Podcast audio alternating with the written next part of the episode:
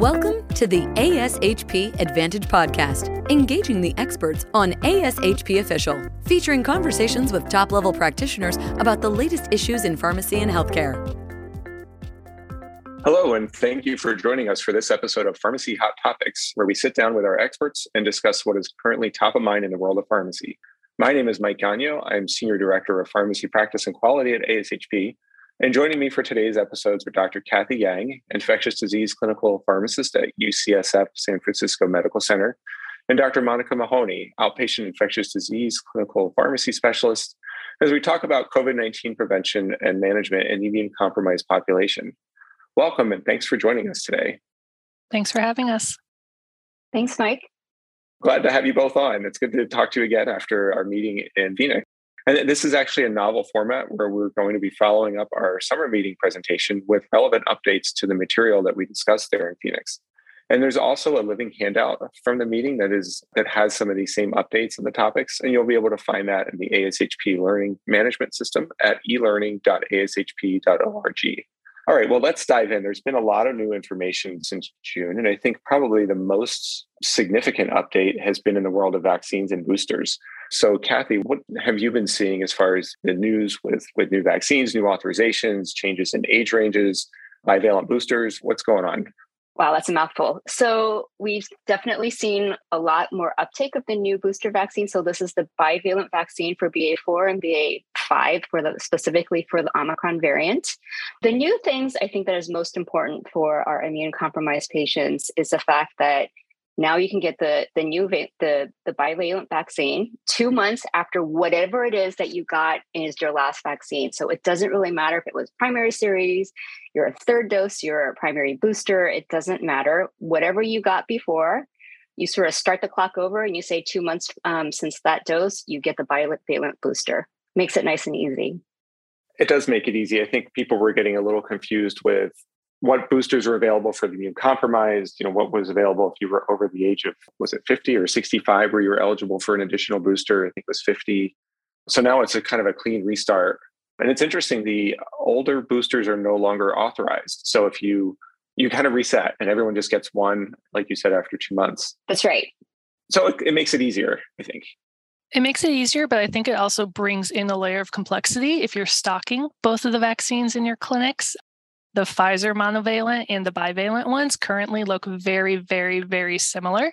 So there's always a concern for mix up and giving the wrong vaccine. Um, so that's something that clinics have to be cognizant and cautious about. And there's been a lot of discussion, including on the ASHP boards, just how are you separating these? How are you making sure that there are no errors that happen? That's a really good point. And we know that, you know, while they're the older versions of the vaccines aren't authorized for boosters. They're the only ones authorized for the primary series. So if anyone is still, you know, behind on their immunizations and hasn't started yet, you do have to keep both on your shelves. And there have been errors already, even leading up to this, with the, the various formulations. So that's a really good point, and people need to, to keep an eye out for that. I think the other thing to also think about is with the primary series, you know, we had talked a lot about heterologous versus um, homologous uh, vaccines. So, do you get the same one? Do you mix them up? And so that recommendation always felt like it was changing. Is it better to get mixed vaccines or is it not? And now with the new booster, they we basically said it doesn't really matter. So get whatever is available. So if you had Pfizer as your primary series, you can get Moderna or Pfizer. And actually, my mother, who went and got her bivalent booster, kind of had a freak out about this because she always got Pfizer, Pfizer, Pfizer.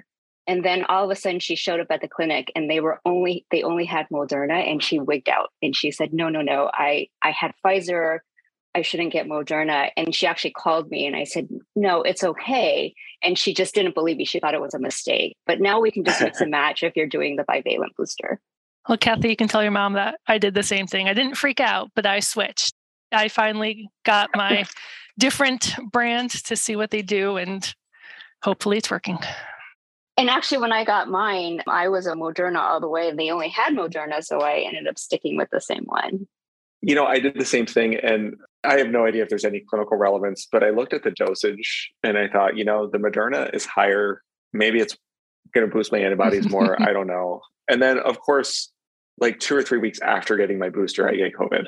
Now, I should oh preface that with I should preface that with I was in Spain at the FIP meeting, and who knows what variant or subvariant I was exposed to in you know meeting international travelers. So I would not put that on the vaccine as a you know as a failure of the booster. It's we had the the, the wild type and the BA4 BA5 subvariant within that booster. you know there are some really interesting subvariants floating around Europe right now. So I'm going to choose to believe that I got one of those. That's why the vaccine didn't, didn't protect me. but I also feel like now I have super immunity, right? Because uh, that's, that's, actually right, one of the right. one of the things we know is that COVID plus the vaccine seem to provide the most protection moving forward. So absolutely. One other major update, and then we'll move on from vaccines. But Novavax was authorized, I believe, in July, and uh, there've been an update or two to that EUA. Are you either of you seeing anything with uh, with Novavax uh, demand or use? We haven't. I think probably because Novavax was a late player in the game. Um, by the time it came out, you know, our immune compromised patients were already getting the mRNA vaccine. So we have not used a lot of Novavax. I would say it's mainly used in a population that that was a little adverse to the mRNA vaccine for other reasons, uh, personal reasons, or if they had any type of contraindication to the mRNA vaccine, they were the ones to get the Novavax. What about you, Monica? Same we added it to our formulary, but um, we actually did not include it in our standing order just because similarly we anticipated that the demand for it was going to be low. So we determined to have it available for those who needed it, but it would be by a prescriber or clinician ordering it for their patient because similar to what Kathy was saying, a lot of our immunocompromised patients, they, they were the first ones to get vaccinated and they were the ones that were asking for the vaccinations. So instead, we're seeing them come back for their bivalent boosters now. Interesting. And we'll keep an eye on, you know, any developments with the vaccines and uh, particularly in the immune compromised patients. I don't know that there's anything that's that's changed substantially other than the the boosters and the eligibility for an additional shot. But if there's anything, we'll uh, we'll update the information as we go through um, this sort of innovative series of podcasts and living handout. All right, well, let's move on. I, I kind of alluded to the emerging variants um, that I've seen in Europe, but what's happening here in the US? Um, obviously, there's been a major update to the Evusheld uh, EUA. What are you seeing on the front lines with, with the emerging variants and what they mean for therapeutics?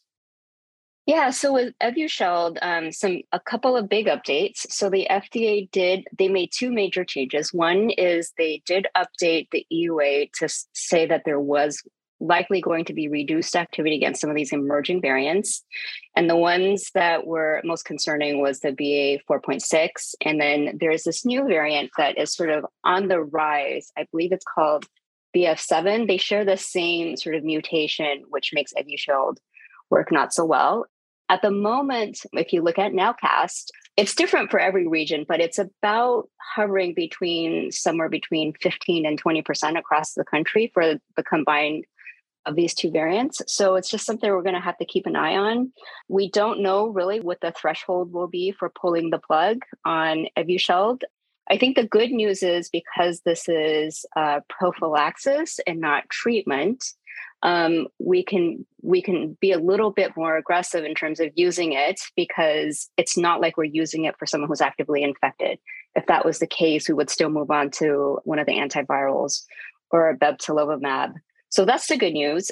We're still able to use it for now. So that is the main update. So that that's something that we need to include in some of our counseling with our patients. So this is not the ultimate protection you know there is still potential for breakthrough and if you have a breakthrough you do what you would normally do and you would go to your test to treat sites you get paxlovid you get bebtelovimab or if you needed to get remdesivir.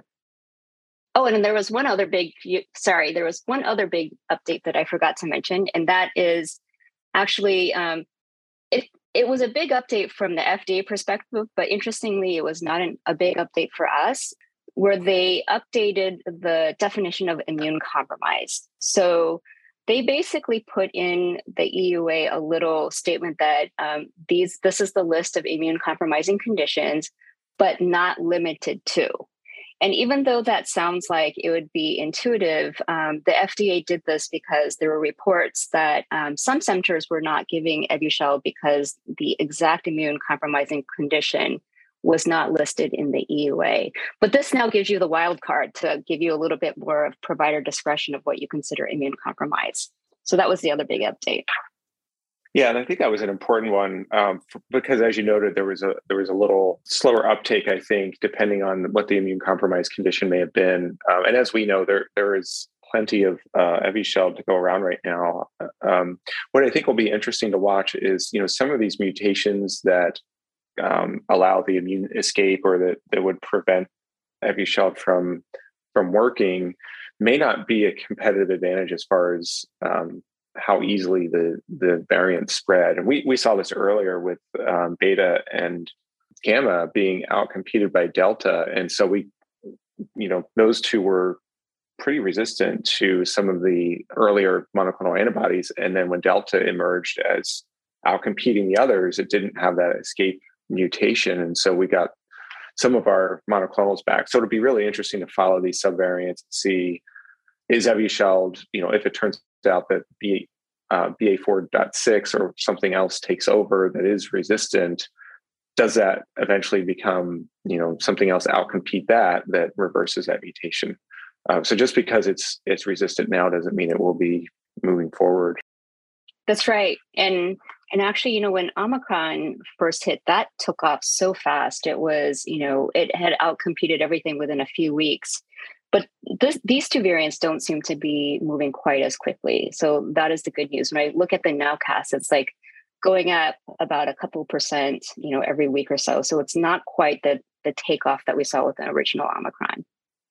Right. None of these seem to have that competitive advantage over, you know, BA4, BA5, which I guess BA5 now at this point. So um, so how about some of the other? Um, so that talks about our prevention. Um, what about our treatments? Anything impacting those? We've got bebtelovimab, we've got remdesivir that we mentioned, Paxlovid, molnupiravir. Any Mike, changes to those? Yeah, you still refuse to use the generic name for nirmatrelvir ritonavir. I don't understand why. You, you forced me I, to learn to pronounce it in January. well, you notice when I type on Connect, um, I do try to use the generics. Uh, but yeah, I uh, you know for the ease of conversation, I, I do slip into the the brand names. You know, they're not marketed products, so this is not a CE. um, uh, um, there, there's no CE to go along the webinars or the uh, I'm sorry with the uh, podcast. So, but uh, you caught me. You did. If any of our listeners have uh, reported bias, his name is Michael Ganio. No, so uh, we're a little more fortunate on the therapeutic aspect. Uh, both of our oral antivirals, so nirmatrelvir, ritonavir, and molnupiravir, both of those still retain activity against the circulating variants that we see. And if you think back to their mechanism of action, it makes sense. They they shouldn't knock on wood, change just because of the variants that we have uh, thus far. The monoclonal antibodies, those definitely do uh, get impacted depending on what is circulating. And fortunately, bebtelovimab uh, also retains activity against BA4, BA5. And I think they just released information that yes, it still looks like in vitro it retains activity against BA4.6 as well. Um, remdesivir, same thing, uh, re- retains activity. So can't recall which monoclonal we talked about at the summer meeting, but we still have potentially four options to treat nirmatrelvir, ritonavir, molnupiravir, one of our monoclonals. This one is bebtelovimab and remdesivir. Additionally, we have some retrospective real-world efficacy data with all of these agents. And uh, pertinent to this audience, we do have some data in our immunocompromised patients as well. I think the difficult part, and uh, Kathy, jump in and tell me how you interpret these, is that these are all retrospective. These are usually in patients who have been vaccinated as well. So it's hard to draw, I think, definitive conclusions. But if I'm going to do a 10,000 foot summary, it does seem that these agents still have benefit over not receiving therapy in terms of preventing hospitalization or preventing deaths or preventing some of these other severe complications. In the updated handout, we will have the citations for some of these, so our listeners can pull those as well. But I, I think when it comes to these agents, it comes down to which do you choose for your patient. And remember that none of the, sorry, Remdesivir is FDA approved, but nirmatrelvir, ritonavir, molnupiravir, and bebtelovimab, they still only have emergency use authorization. So those have to be prescribed or used according to package insert or according to the, the fact sheet. So you have to figure out, you know, how old is the patient, how much do they weigh, how long has it been since symptom onset to determine which is the most appropriate. Then you can start weeding out based on maybe renal function, hepatic function, or drug interactions. ASHP online, they do have a wonderful toolkit for prescribing nirmatrelvir ritonavir. I also want to throw a shout out for SIDP. They also have an oral antiviral toolkit on their website.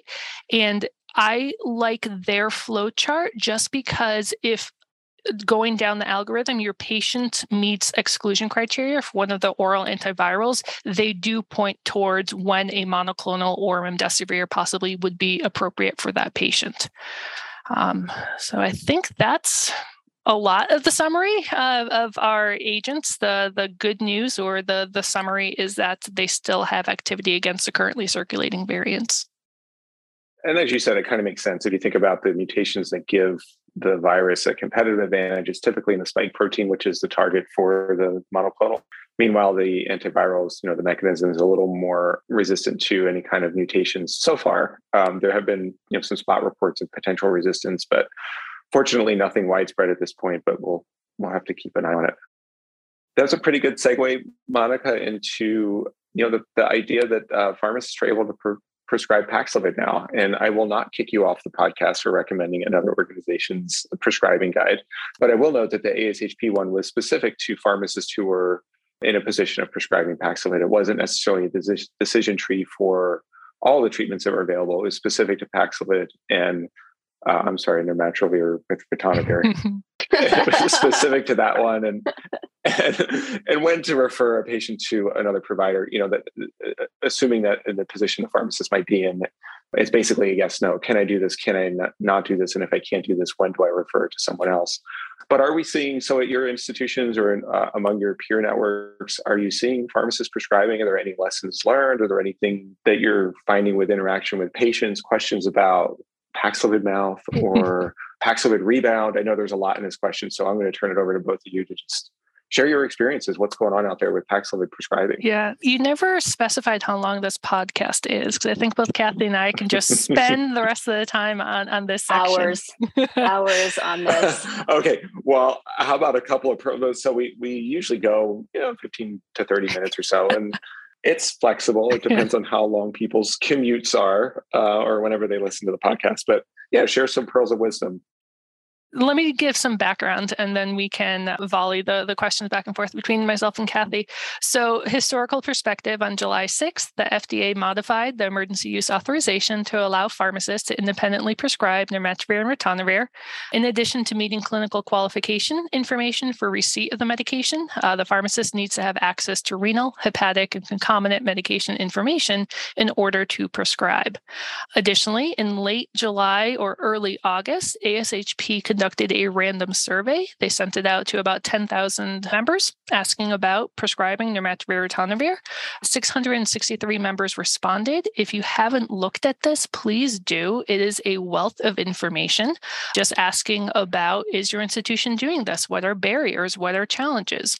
So I just want to highlight a couple of stats here. So at the time, you know, again, this was what, three, four months ago, approximately 65% of institutions were prescribing nirmatrelvir ritonavir to patients, and 22% of organizations had pharmacists prescribing as well. In those with pharmacists prescribing, almost all of them had access to electronic health records for the renal, hepatic, and medication information, which makes sense when you think about ASHP's demographics. Most of them are going to be institutional members and pharmacists. The vast majority of respondents, uh, more than 75%, said that they were not billing for pharmacist evaluation of patient eligibility, which underscores a major problem. And while pharmacists are able to prescribe, the emergency use authorization language nor any of the PrEP amendment language advocates or requires pharmacist reimbursement. Uh, so, this lack of reimbursement was identified as the number one challenge to implementing pharmacist prescribing of nirmatrelvir or ritonavir. One more plug before I turn it over to Kathy. So, I will say that there are several bills in various stages of introduction nationally that can support pharmacist reimbursement, such as H.R. 7213, Equitable Community Access to Pharmacist Services Act, which I know ASHP has been trying to support as well. So if you're listening, please consider contacting your state congresspeople and encouraging them to support and pass this bill. Kathy, do you want to tackle some of the clinical? I can keep talking, but I, I don't want to drone on. that was a great summary. Yeah, I think really the main barrier is going to be the reimbursement issue. So we've also discussed implementing pharmacist prescribing. It's not for lack of not wanting it, like everybody wants it, but at an institution where, you know, we can't bill for services, that is challenging not just for the pharmacist, but for the institution, right? So the institution wants us to do it, but if they can't get payment for it, we have to rethink that. So that's been a barrier for us you know the other parts of the the eua that were challenging are these parts about having the renal function and lfts within a year i mean that's a major barrier for community pharmacies of course who may not have access to electronic health records what qualifies as good enough. And I remember we were on this, Mike and I were on this FDA call and we asked, like, do you actually have to have labs brought in? And so the FDA, I remember the FDA was saying, you know, be creative. What does that actually mean? They can show, they can bring paperwork that shows their their last LFTs or their creatinine, or if they have it on their smartphone, they can bring it in that way. I think that sounds great in concept, but from an equity perspective, it doesn't move the needle for us. I mean, the whole point of test to treat is to move this into places where access is limited. And if it's a place where access is limited, who's going to have a smartphone with their labs on it? And why is that different for pharmacists compared to the, as my friend calls it, the doc in a box NP or you know test to treat site at uh, you know these web based things or you know these telehealth visits? How is that any different? So I think that's something that as a profession we need to really have conversations about and how do we move the needle to really increase access for the people who need it. We've actually gotten creative ourselves. We're thinking about doing test to treat and buying CLIA waived handheld machines that we can do spot checks on creatinine and LFTs. But those are not cheap. I mean, each one of those test strips are probably $20, $30. And of course, if we can't reimburse for them, you know, how is that going to move the needle? Totally agree. The equity issue is a huge barrier because where we need it is where probably our pharmacists aren't embedded into an institution and therefore don't have access to those labs, as you mentioned. Mike, another question that you asked was regarding Paxlovid mouth, and I will allow the brand name here because it it sounds better. It's catchier, Paxlovid mouth. And this term, if our listeners aren't familiar, is a term that's been coined for the dysgeusia or taste disturbance experienced by patients. Going back to the one published study that we do have, the EPIC HR um, randomized controlled double blind prospective study, only 6% of patients receiving nirmatrelvir ritonavir reported dysgeusia, but in actuality, uh, it seems much higher than this. I've had several colleagues, I've had many patients complain of this. Usually, patients report that it's a metallic taste and it's difficult to get rid of. I have heard that drinking Gatorade, maybe a specific flavor of Gatorade, sorry for promoting a product, but multiple people have said this particular drink can potentially help with it. The good news is that the taste does go away after discontinuation, but it just might differ depending on you know is it a couple of days a couple of hours or is it longer term than than that I just have to say, I'm glad we got you on a podcast saying Muscutia. So that was, that was well worth, yes, well worth the discussion. But go ahead with with the rebound. I, I hope I'm pronouncing it right. I, I learned English in preschool. oh uh, well, I, I mean, I might be breaking down the fourth wall, but I have a piece of paper pulled up here and it's typed out correctly. So D Y S G U E S I A. I also was fourth place in the second grade spelling bee. So Uh, well, of course you were. Fourth well place. Okay, so rebound. Rebound. what can you tell us about rebound? Bringing it back. So again, I want to point out that rebound was seen in both nirmatrelvir ritonavir and placebo arms of EPIC HR. We briefly mentioned this during the summer meeting as well. And this is a phenomenon when the patient feels ill, they get diagnosed, they start to uh, take the medication or the placebo, start feeling better, and then a couple of days later they start to feel ill again. Are they reinfected? You know, did we just prolong the the course of the the infection? So it's that second course of feeling sick or ill. We still don't know why this occurs. Some clinicians have suggested that maybe we're starting therapy too soon we have all of these rapid uh, tests available for home. So patients are testing as soon as they're ill. And maybe we're starting therapy too early in that course. We know that we need to start within five days of symptoms, but maybe we should be waiting until day four or five to start nirmatrelvir ritonavir. Others have suggested that maybe we should be prescribing the course for 10 days, not five days. Maybe five days is too short of a time period. But I do want to caution that none of this has been studied. And again, this medication is not FDA approved, it has emergency use authorization. So we have to go by what is written in that fact sheet. We have to start therapy within five days of symptom onset, and uh, therapy is only for a period of five days. Um, so going beyond these parameters would be against the EUA. And, you know, I don't know what happens if you go against it. Are there investigations? Are there sanctions? But that, that's what we have to practice within. And then the last thing that I want to say, sorry, I'm on the roll. You started a monster, um, is that we are still waiting for the EPIC SR study. We do not have the full study. We do not have peer reviewed publication. Uh, EPIC SR is in our standard risk patients for a very brief period of time. Previous vaccination was allowed, that was included. If you were a high risk patient and got vaccinated, you were considered standard risk. And initially, these patients were allowed in there. And we thought, yes, this is going to be real world data that we can use. They took away that eligibility criteria about halfway through, and we still don't have results. We only have top line uh, company provided information. So we don't know the impact, the benefit of nirmatrelvir ritonavir in patients that are not considered high risk, which again, bringing it back to our immunocompromised patients, we know that immunocompromised are considered high risk, but immunocompromised p- plus vaccine, does that put them in the standard risk category? How would this medication help them?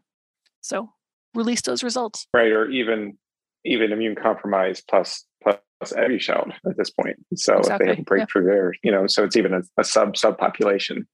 Okay, so there was a lot there. There's a couple of things I do want to respond to. Um, so first of all, you redeem yourself for plugging another organization's resource by going into the survey, which was, uh, was actually I was very heavily involved in that and the data analysis. But there was one other take home from the survey results that I think was really interesting. We met with FDA and we kind of pushed FDA on some of these dis- discussions? You know, so do they have to actually have a lab value in their hand, or could you reach out to their practitioner's office and say, "Hey, do you have lab value information for them? Do you have any reason to, to believe?" You know, if you read the EUA fact sheet, a lot of it's written as should. Um, and then, so one of the take homes from our survey was also about how are you identifying drug drug interactions and how are you how are you managing them? Because the the fact sheet kind of hints that you should just refer the patient completely to their primary care provider. Well, we know not everyone has a primary care provider, um, and we also know that through privileging and credentialing programs and through other sorts of uh, collaborative practice agreements, pharmacists are able to manage some of these things on their own. You know, especially if it's something like a statin and you can just hold it for a few days. Um, and that's what we found in our survey is that most of these drug interactions are being managed independently by the, by pharmacists.